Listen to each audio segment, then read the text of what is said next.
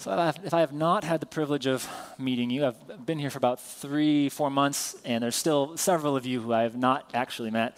So, um, if you don't know me, my name is Asa, one of the pastors here. Uh, I'm going to be stepping in this week and next uh, for Pastor Brian. He and his family are away uh, on a much needed uh, break. So I'm excited to be here with you. Uh, we are in a practice series, which we do a few times throughout the year. It's a way to say we take a break from a normal teaching series and we say, what are some ways that we could actually practice our faith in Jesus, be disciples of Jesus who actually do the things that, that Jesus did and become like Jesus? So the one we're in right now is called Preaching the Gospel. Uh, some of you see that and you are petrified. Some of you uh, might have other experiences with it. Some of you are like, yeah, let's do this. Um, so uh, we're in the third week of the Preaching the Gospel practice series. Uh, there, the last two weeks, uh, Pastor Brian spoke on what is the gospel and what is not the gospel, which would be pretty important if you're going to preach something. It's good to know what it is and have some definition. If you've not uh, heard those, you can head back to our website or YouTube and listen to them. It's a good uh, foundation or a primer uh, for where we're going in this uh, practice series. So now we're going to jump into uh, some of the more hands on, practical components of preaching the gospel. Uh, so this week we're talking about hospitality. Uh, hospitality, uh, when it comes to mind, like a social thought behind it, usually is I invite people over and I make a meal or I do some kind of an activity, and it kind of ends there. And that uh, that can be one version of hospitality, but I'm going to suggest that that is perhaps a little narrow, and that maybe we can broaden our understanding of it today. So, one thing the hospitality is not, I'm going to use an illustration of Monopoly, uh, Monopoly House. Uh, if you ever play Monopoly, uh, you know the point is not to love your neighbor well. The point of Monopoly is to bleed them dry of everything they have. And um, the point is to buy these properties and you build houses and eventually hotels. And again, if someone lands on it, you're not like, hey, welcome to stay. I hope you have a great time. It's give me your cash. You know, that, that's, that's the point of monopoly. And I think sometimes in our culture, we have a monopoly mentality when it comes to hospitality, where perhaps at its worst, it is completely self driven and self focused. Where I want to do something for you for uh, an end. It's, it's, I'm driving towards something. I want to wine and dine you to get something from you as a means to an end. Uh, at my day job that I was in New Jersey, working at American Auto Wire, I was the, one of the roles there. I was the purchasing agent for a while, and the vendors would come in and take me out to Philly Diner or uh, Vito's Pizza or whatever, and try to have lunch and and kind of smooth uh, schmooze me up and try to buy their product from them. That's just the way it worked. So that will be in its in its uh, most crass form. Uh, more often, I think we have mixed motivations. Uh, we have, we genuinely want to be nice and do something nice. Uh, man, there's other things mixed in perhaps. Um, I, I, want some kind of social kickback. I want to fit in with the crowd. I want to get an invitation myself to someone else's house. I want to feel good about this group I'm in. I want to clean my floors, not necessarily because I'm thinking about you and your comfort, but because I don't want you thinking I'm a slob or something like that. Uh, if we're honest, there's, I think, oftentimes in our lives of following Jesus, there's like this weird elixir of motivation. And to be fair, sometimes you really just want to be nice. You really just want to do something kind for someone else. And that's, that happens as well. But my question is what if hospitality could be so much more? What if it's a bit broader than a monopoly house? And so the, the, the, the idea of preaching the gospel here, really a natural way of doing it, oh, one of many, but a natural way of doing it is through hospitality. And for two reasons I'll give you. First, it enacts tangibly something that God has done to us. Jesus has made his home with us. Emmanuel means God with us. Where Jesus, as the message puts it, he moved into our neighborhood and he came with us and, and was with us and welcomed us. So we get to, in hospitality, it's a way of actually giving a tangible version of that to someone else so they can experience it on a, on a, on a very tangible human to human level. But not only that, but it also provides a really great environment to just talk. Like, hey, you're a human, I'm a human. Awesome. We have something in common and we can talk about life and hear their stories, and I have a story to share with you, and provides a really good space for that. And so we're going to look at that today. We're going to go with uh, a working definition of what hospitality could be. And then we're going to look at some building blocks. What are the components that make up what I'll call a biblical version of hospitality? One that preaches the gospel naturally.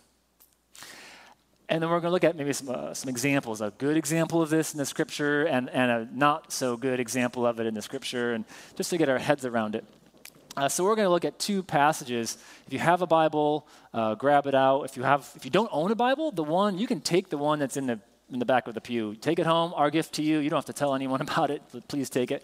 Or there's some good Bible apps out there on your phone or whatever. We're going to be in Luke chapter 7, and then we're also going to have a passage in Luke 19. So a little bit of a heads up here.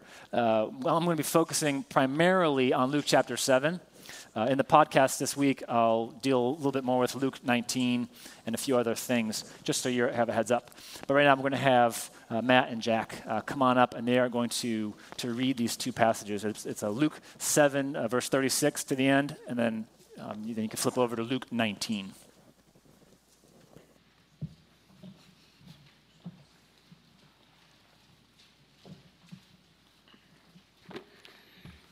Morning. A reading from the Gospel of Luke, chapter 7, verses 36 to 50. One of the Pharisees asked him to eat with him, and he went into the Pharisee's house and took his place at the table. And behold, a woman of the city, who was a sinner, when she learned that he was reclining at table in the Pharisee's house, brought an alabaster flask of ointment, and standing behind him at his feet, weeping she began to wet his feet with her tears, and wiped them with the hair of her head, and kissed his feet, and anointed them with the ointment. Now, when the Pharisee who had invited him saw this, he said to himself, If this man were a prophet, he would have known who and what sort of woman this is who is touching him, for she is a sinner. And Jesus, answering, said to him, Simon, I have something to say to you. And he answered, Say it, teacher. A certain moneylender had two debtors. One owned 500 denarii and the other 50. When they could not pay, he canceled the debt of both. Now, which of them will love him more? And Simon answered, The one, I suppose, for whom he canceled the larger debt. And he said to him, You have judged rightly. Then turning toward the woman, he said to Simon, Do you see this woman? I entered your house. You gave me no water for my feet, but she has wet my feet with her tears and wiped them with her hair. You gave me no kiss, but from the time I came in, she has not ceased to kiss my feet. You did not anoint my head with oil, but she has anointed my feet with ointment. Therefore, I tell you, her sins, which are many, are forgiven. For she loved much, but he who is forgiven little loves little. And he said to her, Your sins are forgiven. Then those who were at table with him began to say among themselves, Who is this who even forgives sins? And he said to the woman, Your faith has saved you. Go in peace. Reading from Luke chapter 19, verses 1 through 10. He entered Jericho and was passing through. And behold, there was a man named Zacchaeus. He was a chief tax collector and was rich.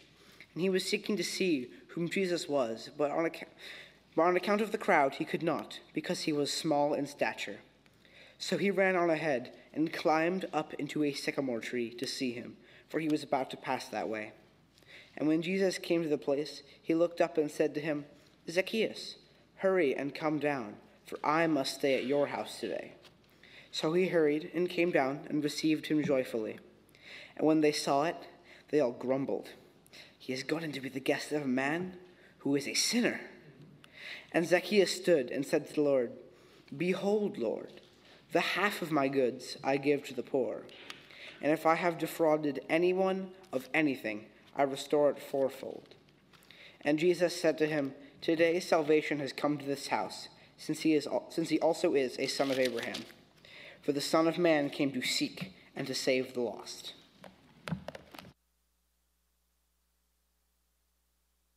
Thanks, guys. What a privilege to be able to read Scripture publicly with your son. That's an awesome thing.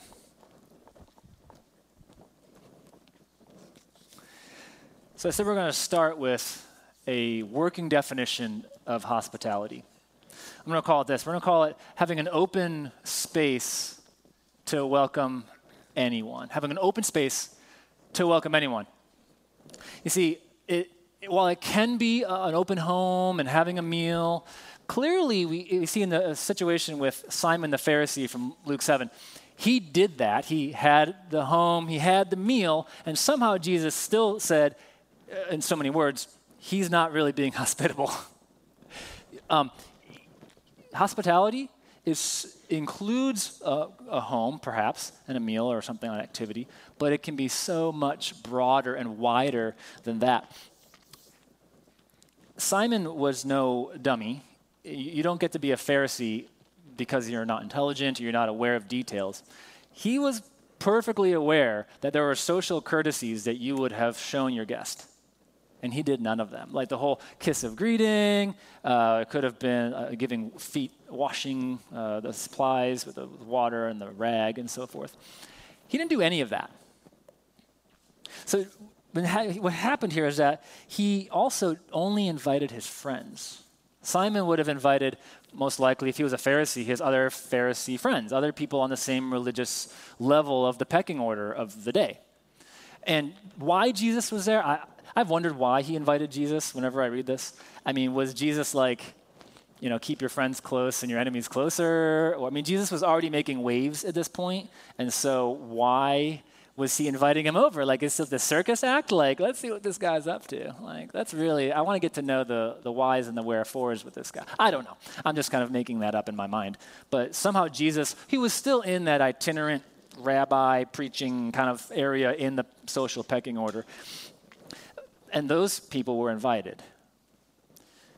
Now, one of the customs in that time period in that area was that if you have a dinner party, you would also be able to, well, you should customarily uh, allow other lower class people to come and watch. I, that'd be awkward. Like, that's just not right.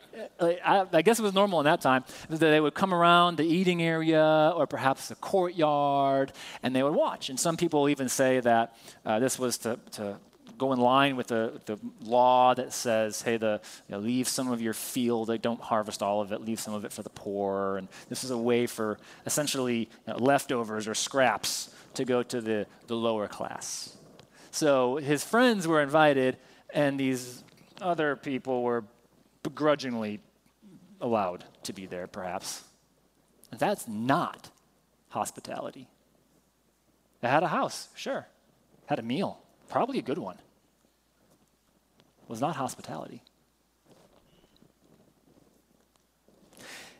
But you see, on a contrast, the, the woman, and we'll also talk about Zacchaeus, they both welcomed Jesus. They had an open space that crossed a, a, social boundary. They're the sinners, they're the losers, the outcasts. No one likes them. And they took a risk.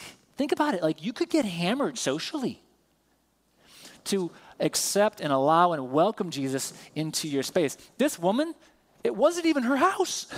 It'd be like saying, I'm going to go to some person who lives in a mansion over here, knock on their door, watch them eat, weird, uh, and then I'm going to go ahead and use your house to invite your guest into a welcome space. Can you get with the bizarreness of this? Yet, this woman, Jesus is showing us this is an example of true hospitality. Look how she's loving me. You didn't provide any, even just the basic social courtesies. And look what she's doing. She's doing things that are like, like versions of the social niceties, but deeply emotional, emotionally involved and attuned and loving ways. I'm not just washing your feet with some water, with my tears.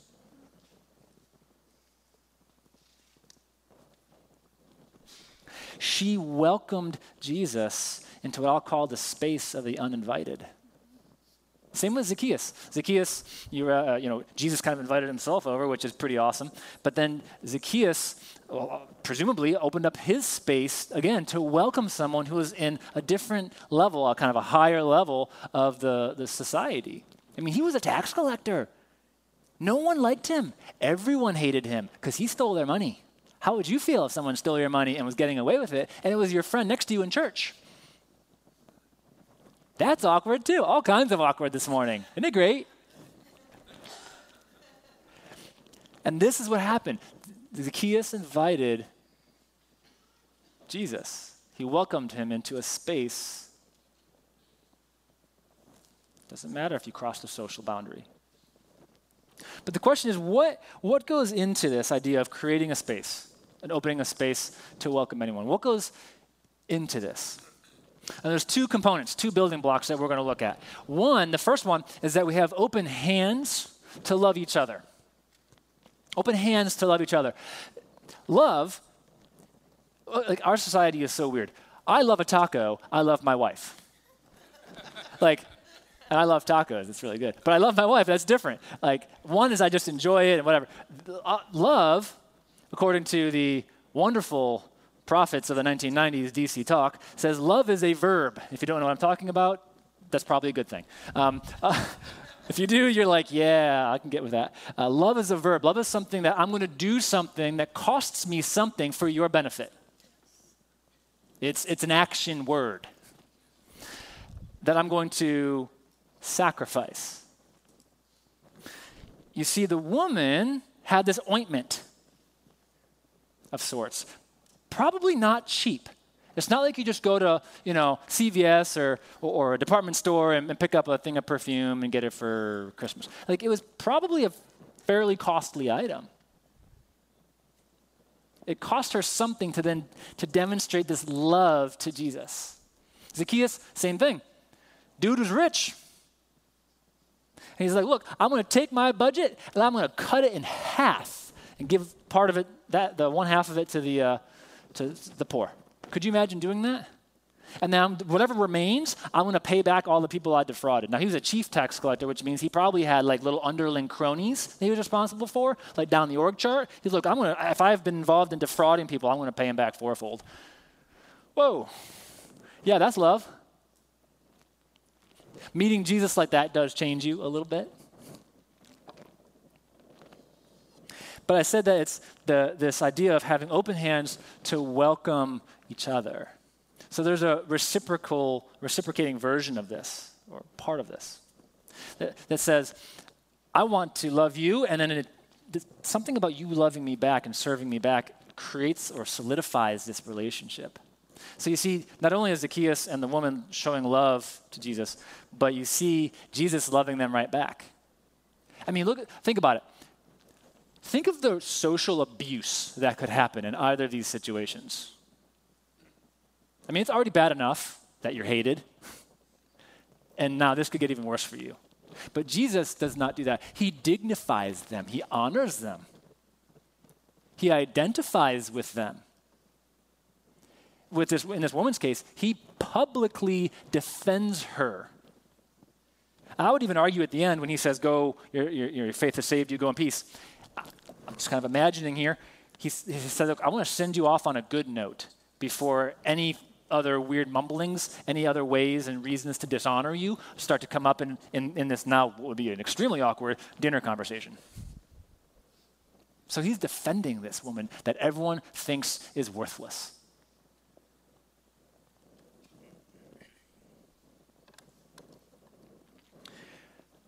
What's the basis for this, though? Why love? Why give of yourself? Why spend anything, time, talent, or treasure? And I'm going to argue this that this, this foundational component is that we then have open hearts to receive forgiveness. Because Jesus said it, right? He said, if you've been forgiven much, you love much. If you've been forgiven little, you love little. I, I, this is one, this parable, I really appreciate it because it shows matters of degree. It's not necessarily like a, a, black and white thing. It's the, the more you perceive your sin, the more you're able to receive forgiveness. If you have a high perception of your own sin, you can have a high rec- uh, reception of forgiveness. Or inversely, you have low perception of your sin, you have a low ability to receive forgiveness. And Jesus, Jesus used this parable so winsomely with Simon the Pharisee. Again, Simon's no dummy. He knows exactly what Jesus is saying.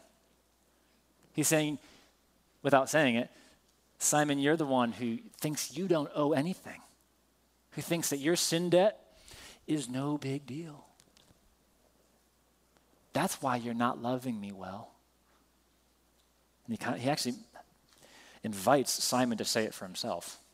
So far from blasting Simon, I would almost say Jesus is being somewhat gracious, very gracious to Simon, calling him to change. I'm going to give a few ways of illustrating this because I love this. If you, if you get to know me and how the things that I kind of major on, it's this idea of there's a, there's a never ending ability to grow in your understanding of who Jesus is and how much I've sinned against him and how much then my life can change. So think of it this way one, God's love is like water, or his forgiveness is like water. And you can see your sin, uh, the, the, the, the hole or the cavity that your sin made, as the size of a thimble. How much water can you fit in a thimble? About that much. Now, if you then see your sin, the hole that your sin made, as like a swimming pool, okay, now, now, now we're onto something. Now it's different. Now it's a, it's a much larger scale, exponentially larger, and it requires more of God's forgiveness because the hole is larger. It's not that you actually become more sinful, it's that you recognize the truth of your sinfulness.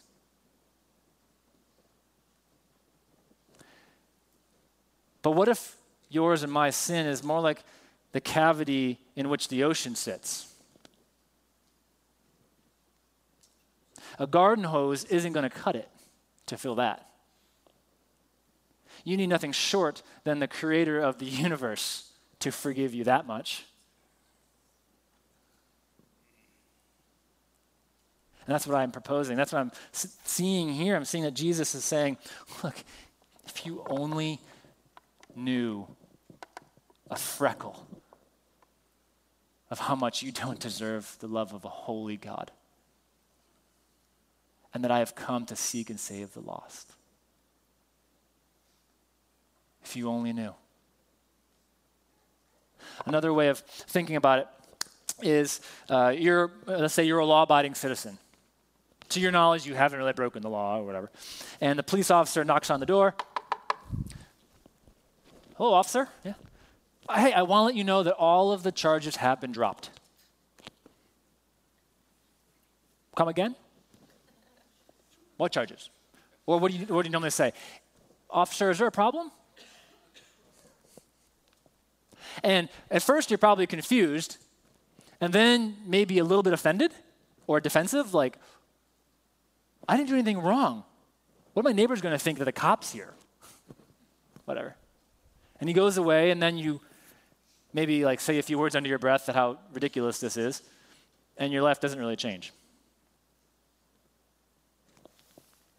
Next story. Next version. You have multiple misdemeanors, pretty much a hardened criminal, and warrants out for your arrest in every state. Same police officer. Hey, good morning. I just want to let you know that all the charges have been dropped. Slightly different, wouldn't you think? Just a little bit different. All of a sudden, now you can still make a choice to either turn over a new leaf or to continue in the way and get all those misdemeanors back. but I would argue that there's something different that happens inside of you. Like a, what? I will do whatever you say. Can I just ride around in your car all day? Like, uh, whatever you want. Teach me how to follow the law, please. Like, whatever. You would probably go a little nuts inside, if not outside. Uh, thirdly, thirdly, if you have your, um, if you've not been here, on the back of the practice guide, uh, there's like the story tool that we've been looking at uh, a few weeks ago. Let me use the story tool to illustrate the point. If you, the story tool is just basically looking at an arch uh, narrative of Scripture that says, hey, you've been created for good. And that, unfortunately, through the fall, we have been damaged by evil and our choices to sin. Uh, and then you've been redeemed by Jesus' life, death, and resurrection, and made new and gifted for life. And then the last little uh, phase is you have been restored, and you are then equipped and engaged to bring healing to the world. It's kind of like the, the overarching story of the scripture. So let's look at what Simon the Pharisee's story may have been. God is holy, God is one. Shema Yisrael, the Lord is one. And the problem is, is that is sinfulness. The sinfulness of the people is why the kingdom of God has not been restored, but not so much me. I follow the law to the T. In fact, I create laws of my own so I don't accidentally break the actual laws. And so I don't really need forgiveness much. What I really need is all these other loser sinners around me to get it straight. And so I'll be an example. I will be the example. And then maybe they'll stop sinning, and then maybe we can get this kingdom back on track. Not a whole lot of love. And a complete blindness to one's own sinfulness. How about the woman's story or Zacchaeus' story? Can you believe it? Oh my gosh, oh my gosh. Like, you don't get this. I met this guy named Jesus, and I, I, I think he's something more than a rabbi, and and uh, I, I, can't I can't explain it, but he he did something to me and, and, and loves me in a way that reminded me that I'm made for so much more. And I, I can't believe I've been I've been trying to fill this void in my life with so many other things, and I can't even believe it. Like now that I have eyes to see it, I feel I've been really just making a mess of my life, and I've been looking for something to fill this hole with with money or with sex or with whatever else. I'm just trying to fill up this void that I have. And I, but but he turned me around. He did something, and he he said, "I'm forgiven." And he loves me and and and i don't know how to even take that. I'm, how do i process this? Uh, uh, i can't uh, how do i do anything other than what do you want me to do? Let me follow you. You, you said uh, follow me? Okay. I'm, I'm going to follow you then. I'm going to follow you wherever you go. You say love. Okay i'm going to love. You say jump. Okay how high? All right well, gonna, what do i do? I, I want to do this. I want to love well like you love. Do you see a difference? One is flatline and dead the other is freaking out a little bit. The other rightly understands one's own sinfulness and then finds this something happens inside where you it bubbles up this motivation to then love well to do what Jesus did. Right? That's what we call disciple. Be with Jesus, become like Jesus, do the things Jesus did.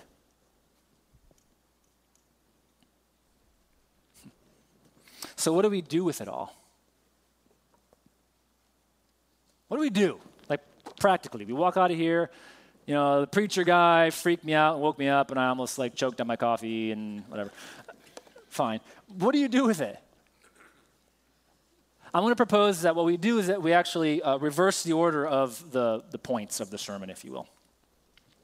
Foundationally speaking, the first part of this is to once again engage the forgiveness of God and to receive it. Not just the examples in the Bible, but you personally. Me personally. The Bible says that we have new mercies every morning. What is mercy? Not getting what I deserve, AKA forgiveness. And why do they need to be new every morning? Because I somehow am able to invent new evil every morning. And I know some of you have been following Jesus for decades and you really genuinely have grown in this and you've grown in your understanding. I want to encourage you keep going. Give me and the younger generation an example to follow of one who is, in, in a humble way, seeing their own sinfulness and then receiving this forgiveness of God, receiving the ocean of His grace that rebirths something inside of me that I can now make a intentional, volitional choice to then follow Jesus. So start with that forgiveness. Maybe it's time for you to reconnect with the reality of that. The prophet Jeremiah said, The heart is deceitful and wicked above all things, desperately sick. Who can understand it? Implication? No one. David said, Search me, try me, try my heart, see if there be any grievous way in me. This is King David, a man after God's own heart. I am nowhere near him. You know, the, the uh, Apostle Paul is like, I don't do what I want to do, I do what I don't want to do. And ah, who's going to save me from this body of death? And he wrote like the majority of the New Testament. I didn't do that. This forgiveness, as you let yourself settle and soak and bask in it, will then rise up something inside of you. This faith will rise up this love. My favorite verse in the Bible. We love because God first loved us. 1 John 4 19. It's my favorite verse in the entire Bible. As he loves you first, you then have something to give others, some love to give others. It's not just automatic, by the way, it is a choice that you're going to do this but you have something to give. You can't give what you don't got. But you can find ways to love. And then one of those ways that you can actually manifest this love is through hospitality. And you don't even, as we've seen, need a house to do it or any cooking skills. I can cook scrambled eggs, and I think I learned how to make a quesadilla the other night. Not very good at it, but I can still be hospitable. Praise God for Ray, who makes such good food. Um, and is hospitable uh, in a higher quality way with, when it comes to food. But as you do this, what better way? I'll say it again, as I said in the beginning, it enacts, makes tangible the way that God has come to us and loved us and welcomed us and created a space for us and welcomed us into. And it provides a great environment to listen to stories and share your story and this really creates a great way to do that.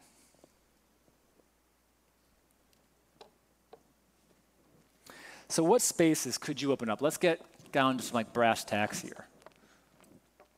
I'll give some examples. It won't be that maybe every one of these will connect directly with you, but perhaps some of them will make you have a train of thought. So, first, what are some ways you can say this to yourself? Because Jesus first loved and forgave me, I can therefore do something, right? I can use, I'll start off with this, I can use a home, right? Because that is a way of doing it. I can use my home to welcome family, neighbors, college students. Uh, I say family on purpose. I think uh, with the busyness of lives, and uh, I have my own four children, sometimes I forget to be hospitable to my own kids or my own spouse. I think that, that needs to be discussed because we might go by and assume that that happens and completely forget your own family. Where um, it's not just about upholding a traditional value of uh, having family dinner, as good as that is. It's about, I want to create a space for my children to be able to come and feel welcomed and have a, be a part of something. And I can hear their stories from the day, and I can share my stories with them about how I saw God. We like to play I Spy God in our, sometimes in our house, something like that. Or your, your spouse. Like sometimes I know life is crazy and you're two ships crossing in the night and all this, but it's still, are we making space for our spouse to welcome them into it? Now, some of you are like, I can't stand my spouse right now. and that's the real thing. Doesn't mean it's not something we can, as followers of Jesus, work towards. It could be, it could be neighbors. You know, when we lived in New Jersey, in Runnemede, New Jersey, um, it was great. West Fifth Avenue was like the best street, I think, in the entire state of New Jersey. It was great. It was a dead end street, tons of kids. We all knew each other. They, there was no need for neighborhood crime watch because we all just did it, like, and called each other and whatever. It wasn't perfect, but it was a great street. To have neighbors over on front porches, back porches, and, you know, sometimes they thought it was weird to come over for a meal, but it's not like we didn't invite them. And sometimes we did. We had a, we had a block party and, and ate with each other. That's a great thing. And here we don't have any of that. We don't know anyone. Uh, not many people, at least on our, where we're living currently. But you can do that. I'm going to give you an example. So we're going to a block around here to get to know people, and I said to my family after church a couple weeks ago, let's, uh, let's go just to introduce ourselves to the neighbors.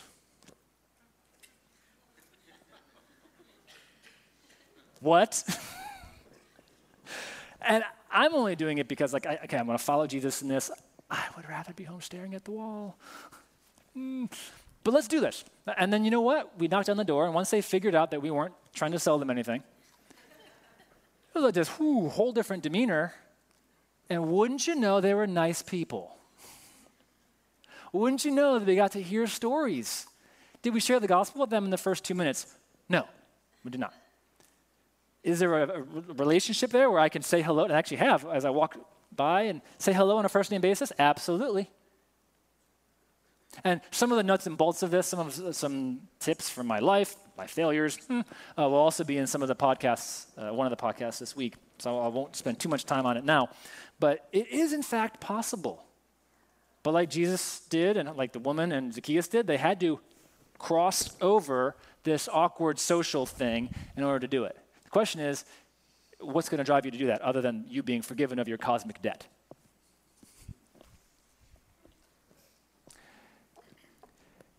college students. I'm going to give a shameless plug for Jonas, uh, Pastor Jonas, and his wife Beth. They um, they are involved in college ministry and they're starting a restarting up like a college hospitality thing. Here's a really super practical way that you could show love and hospitality to a student who may be from another country or another area who needs a home away from home. You could be like their college parents. You could do that. It could happen. It'd be really cool. I know I would have probably appreciated that if I was in college. I still. So that's so shameless plug. Find Pastor Jonas and ask him how you can help. You can also open up a lunch table to students who no one likes. Who's that kid at school who everyone picks on? Who's that kid that's socially awkward? I see people pointing like, yes, socially awkward over here. Great. That was awesome. But if, invite that, create you can create a space at a lunch table. It is possible. I've done it. It's weird, and it does feel awkward at first. And then it gets to be so incredibly special, I can't even give you words to describe it. And if you're homeschool, or if you have homeschool children, is there a kid on the street that no one likes? What would, like, what would it look like to create a space for them? We had that too in New Jersey. It was pretty cool. There was, there was, uh, there was one time we were having Bible time after, um, after dinner, and heard a knock on the door. I just read the passage, and a friend walked in. We're like, hey, come on in, grab a cookie and dessert, and we'll do it. Read the whole passage again. Knock, knock, knock. Okay. Another kid walks in. Right, grab a cookie. Let's start over. All right. Knock, knock, knock. Oh my goodness. okay. And then the Lord's like, hey, this is a good thing. Okay, yeah, right, right. And then two other kids walked in, and then I think one more time, knock, knock, knock. And then a kid comes in the back door. I'm like, okay, shall I just go out and get the bullhorn? Anyone else want to come? But it was great it was to open up the home and over, overcome a little bit of that. And for the one of the kids was the kid that like was a little bit tough to be around. Um, it, that can happen. Uh, if you're uh, if you work somewhere and you could use a restaurant as a place to welcome your coworkers into. You could use Arby's or Chick fil A or whatever uh, to create a space where they're welcome and just treat them. It might cost you, your, cost you money. Yes, it might, yes. And your time, yes. Yes. Or if you don't have a long enough break, how about after work? to go out to a restaurant or do the happy hour thing or go to a bar if alcohol isn't like uh, is something you're uncomfortable with get a pop i'm from buffalo i call it pop so get a pop jesus probably would have been hanging out at the bar hanging out with people because they're the ones who everyone thinks are the losers and the rejects and the ones who suck on society. Probably would have been talking at least sometimes. Just saying. you could use a classroom to welcome children into. Another shameless plug for children's ministry. You could, yeah, all right. Yeah. You don't have to be a certified teacher or even have the gift of teaching to do that. I think there's a weird like conception I've heard kind of mumbled or just kind of here and there that that's a thing.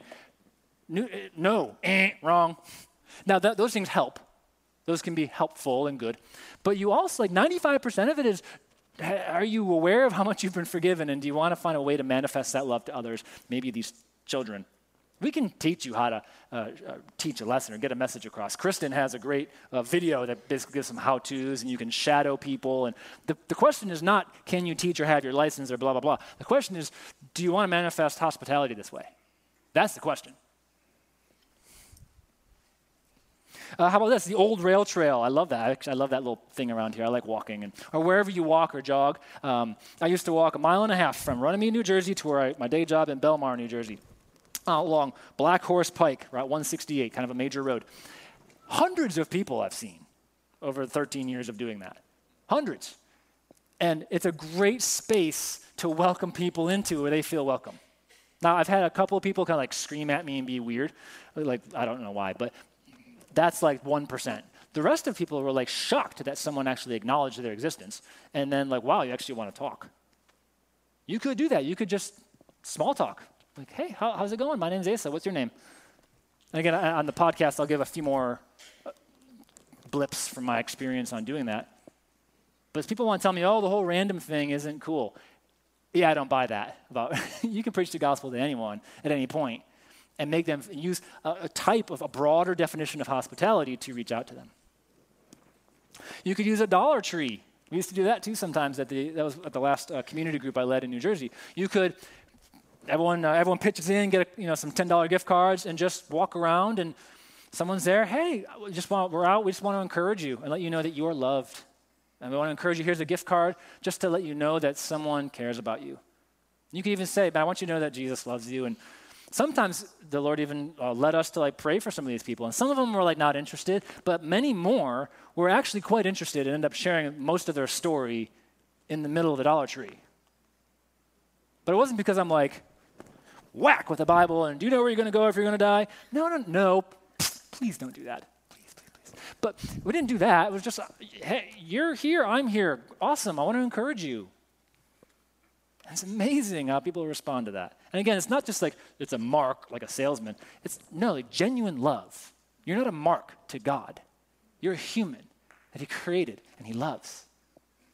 So you can treat other people that way in the middle of the dollar store. We have some mission partners, like local mission partners. Uh, recently, we had Kim Felix from North American uh, Welcome Center uh, for uh, welcoming primarily now Haitian refugees. That's, a, that's like a silver platter that you could say, hey, I'm going to I'm to use this space to welcome people in. So the question is, where's the Lord leading you? You don't have to necessarily reach out to everyone, but surely the Holy Spirit's going to bring you to someone. So hopefully these thoughts kind of seeded your thinking and gave you something to consider.